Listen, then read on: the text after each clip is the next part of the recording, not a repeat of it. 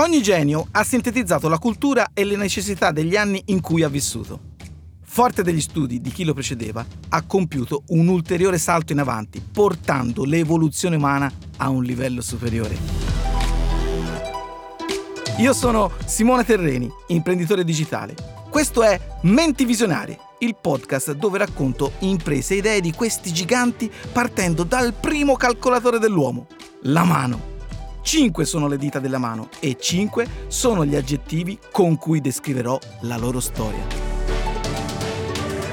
La persona geniale di questo episodio è nata a San Francisco il 24 febbraio 1955 e ha ispirato una cultura di innovazione e intere generazioni presenti e future. Sto parlando di Steve Jobs. Distopico.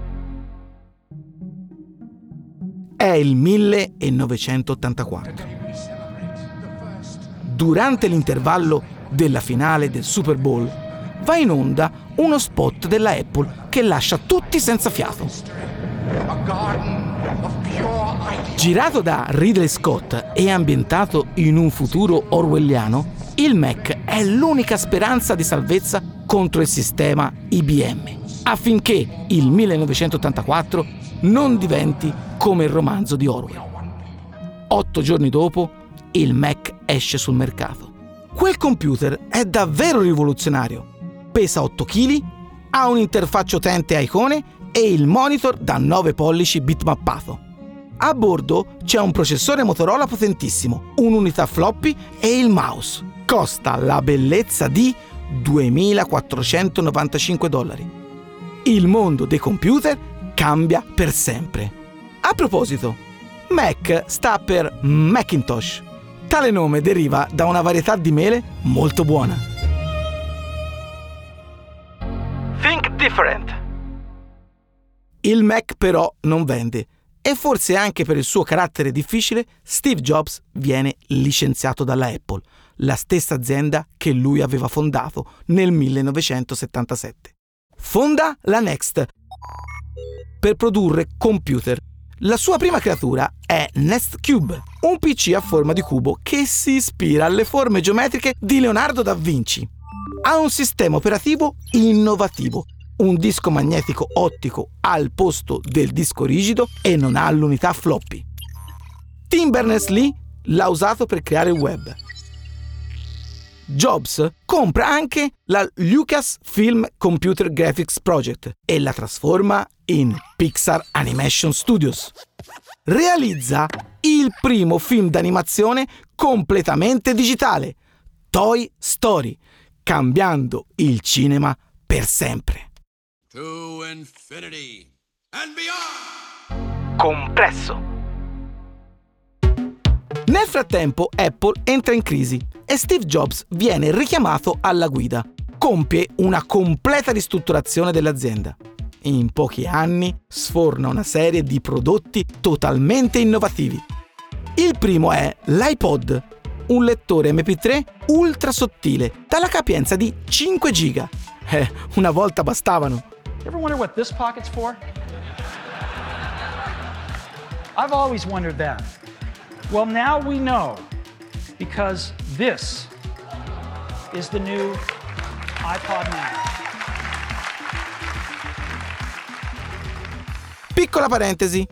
Lo standard per l'ascolto della musica in MP3 è stato inventato a Torino negli anni 90 grazie a un italiano, Leonardo Chiariglione.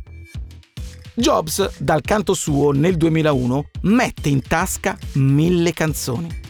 Il brano viene scelto attraverso una ghiera girevole con una porta Firewire 35 volte più veloce della USB.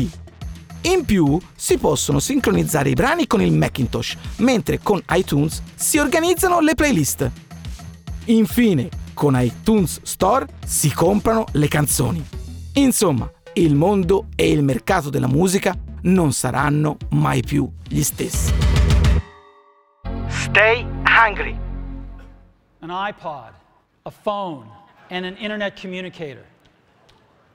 An iPod. A phone. Nessuno, prima che Steve Jobs lo mostrasse, aveva desiderato un device che unisse in un unico dispositivo un telefono, un iPod, una macchina fotografica e l'accesso a Internet.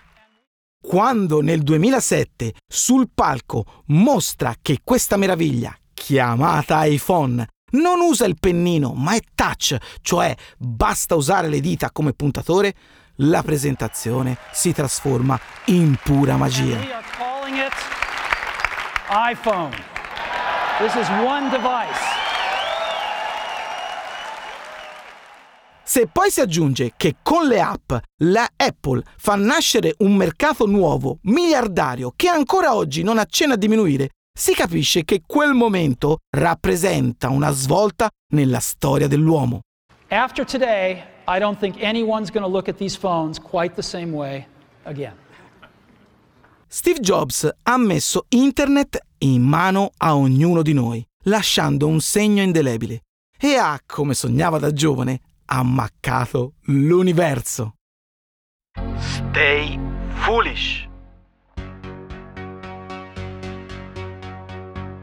Quando è già ammalato di cancro, presenta un nuovo device che si inserisce tra lo smartphone e il PC, l'iPad, un tablet innovativo. Una scommessa su cui non voleva puntare nessuno, ma che alla fine ha ripagato l'azienda di Cupertino con vendite milionarie. Steve Jobs muore il 5 ottobre del 2011 all'età di 56 anni. Tra i tanti incoraggiamenti che ha lasciato per le nuove generazioni, ne voglio ricordare uno in particolare. Abbiate il coraggio di seguire il vostro cuore e la vostra intuizione. Essi sanno già che cosa volete realmente diventare. Tutto il resto è secondario. Stay hungry, stay foolish. Io sono Simone Terreni e questo era Menti Visionarie, il podcast in cui racconto le persone geniali che ci hanno condotto all'era digitale. L'adattamento audio è di Francesco Marchi. Il fonico di studio e sound designer è Antonio Mezzadra. La produzione è di Voice.fm. Il podcast è stato realizzato grazie a VoIP Voice.